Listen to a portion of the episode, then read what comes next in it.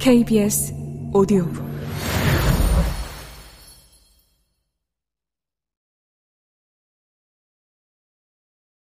연극 3월의 눈의 주인공은 집이다. 장호와 이순이 80평생을 보낸 오래된 집. 노부부보다 나이 먹은 한옥. 배삼식 작가는 희곡의 첫 장에 등장인물보다 이 집을 세심하게 소개한다. 오래 묵은 한옥. 무대는 이 집의 뒤편, 중앙에 대청마루. 대청마루 넘어 무대 뒤편으로 앞마당과 대문이 건너다 보인다. 대청마루 양옆으로 안방과 건넌방. 두 방과 대청마루를 이으며 좁은 툇마루가 길게 뻗어 있다. 방에서 대청마루로 통하는 문은 미닫이, 툇마루로 나서는 문은 여닫이, 툇마루 앞 객석 쪽으로 좁은 뒷마당. 구석에 돌로 쌓아 올린 조그만 화단, 화초와 나무 몇 그루, 수석 몇 개, 손때 묻은 대들보가 잘생긴 한옥. 안방과 건넌방을 잇는 좁은 툇마루는 수많은 사람의 발자국이 세월과 함께 새겨져 있다. 전쟁통에 피난 갔다가 혼자 살아남아 집으로 돌아온 이순을 살린 건 장호였다. 가족 모두를 잃고 넋이 나간 이순에게 준치가 한가득 담긴 바구니를 툇마루에 올려놓으며 처음 장호가 한 말은 밥 먹읍세다였다. 가시 많은 준치국을 나눠 먹은 두 사람은 부부가 되고 월북해서 30년째 소식이 없는 아들을 툇마루에 서서 기다리는 이순의 머리 위에는 하얀 서리가 내려앉았다. 잊을만 하면 한 번씩 찾아오는 노숙자 황 씨를 불러 툇마루에 앉히고 따뜻한 국 한 그릇 내어주던 이순과 함께 그렇게 나이 먹은 그 툇마루는 이제 손주 부부의 빚을 갚기 위해 내놓은 한옥에서 가장 먼저 뜯겨나가는 신세가 된다. 내일 아침이면 집을 떠나야 하는 장호는 아침 일찍 머리를 자르러 이발소로 나섰다가 지저분한 머리를 그대로 둔 채 대문에 들어선다. 오랜 단골이었던 이발소가 마을의 개발로 50년 영업을 끝내고 문을 닫아버렸으니 낭패다. 그런데 이수는 난데없이 집에 문종이가 영 보기 싫으니 창호지를 사오란다. 투닥투닥거리는 노부부의 대화 끝이 누구 뜻대로 되나 지켜보는데 슬며시 웃음이 난다. 아이, 문종이는 뭘, 그 쓸데없이. 아이, 구멍 난 데도 없이 아직 멀쩡한 걸. 그 핑계로 건너뛴 게 몇 해째인 줄 아우? 아유, 배기 싫단 말이에요.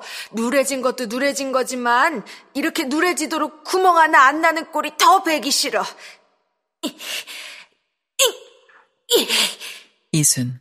일어나 문 앞으로 가서 손가락으로 문종이의 구멍을 푹푹 뚫어버린다. 갑자기 이순이 벌떡 일어나 말짱해 보이는 문종이를 그야말로 푹푹 뚫어버리는 이 장면을 좋아한다. 볼 때마다 큰 소리로 웃는다. 팽팽하고 하얀 문종이가 뚫리는 걸 보면 내 마음이 다 후련하달까. 부부라는 그 오래되고 팽팽한 긴장 관계를 푹푹 뚫어버리는 시원함. 창호지처럼 빛을 듯말 듯 그 속을 알 것 같다가도 절대로 알 수 없는 부부의 시간이란. 여든이 넘은 백성희 배우가 꼿꼿하게 일어나서 창호지를 뚫고 장호를 돌아보는 모양새가 마치 소녀 같다. 장호는 화를 낼 법도 한데, 헛참, 하며 혀를 차는 게 전부다. 그들의 오랜 사랑과 신뢰를 이보다 더 자연스럽게 표현할 수 있을까? 젊은 시절 어느 날은 고집부리는 이순에게 버럭 호함을 질렀거나 또 어느 날은 그런 장호에게 서운한 이순이 눈물 짓거나 그런 날들이 있었을지 모른다. 하지만 이젠 부부는 서로 안다. 당신이 하고 싶은 대로 하자고. 결국 장호는 창호지를 사러 나선다. 3월의 눈은 3월 중순의 어느 날 아침부터 다음 날 아침까지 하루의 일이다. 그 하루 동안 노부부와 한옥의 50년 인생이 담백하고 조용하게 지나간다. 부부가 나누는 이야기를 통해 그들의 삶이 그리 순탄치 않았음을, 많은 고비가 있었음을 알게 된다. 장호와 이야기를 나누고 있는 이순도 사실은 이미 먼저 세상을 떠난 사람임을 천천히 깨닫게 된다. 장호는 집을 떠나며 이순과도 비로소 이별을 한다. 이젠 집을 비워줄 때가 된 거야. 내주고 갈 때가 온 거지. 그러니 자네도 이제 다 비우고 가게. 여기 있지 말고.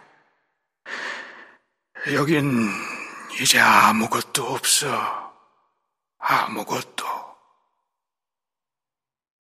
장호는 마을 사람들에게는 손주 집으로 이사를 간다 했지만 사실 한옥을 판 돈으로 손주 빚 갚고 손주 며느리 카페 차리는 일에 돈을 보태고는 요양원으로 갈 계획이다.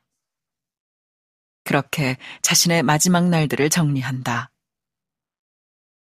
이순이 장호의 어깨를 안아주고 두 사람의 머리 위로 3월의 눈이 흩날린다. 백성희, 장민호 배우 두 사람을 오롯이 비추는 어둑한 핀 조명 아래서 객석은 더욱 어둠에 휩싸이고 나는 그 어둠 속에서 울었다. 이순이 푹푹 창호지를 뚫을 때마다 웃었던 것처럼 서로를 품에 안은 노부부의 머리 위로 눈이 내리는 장면이 생각날 때마다 나는 울었다. 우리는 왜 계절을 한 바퀴 돌아 제자리로 올 만큼도 함께하지 못했을까를 생각하며 울었다. 하지만 모든 걸 비워주고 나가는 장호 곁에는 이제 이순도 없고 추억이 쌓인 집도 없지만 그렇게 담담하게 맞이하는 이별도 있는 법이다. 장호는 흐느끼는 손주 며느리를 다독이고 보내고 난 뒤 다음날 새벽 누구의 배웅도 없이 집을 떠난다.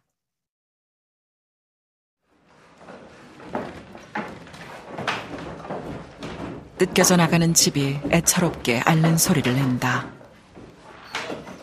분주한 소란의 와중에 왜 떨어진 섬처럼 이수는 툇마루에 앉아 황 씨는 마당에 서서 내리는 눈을 바라본다.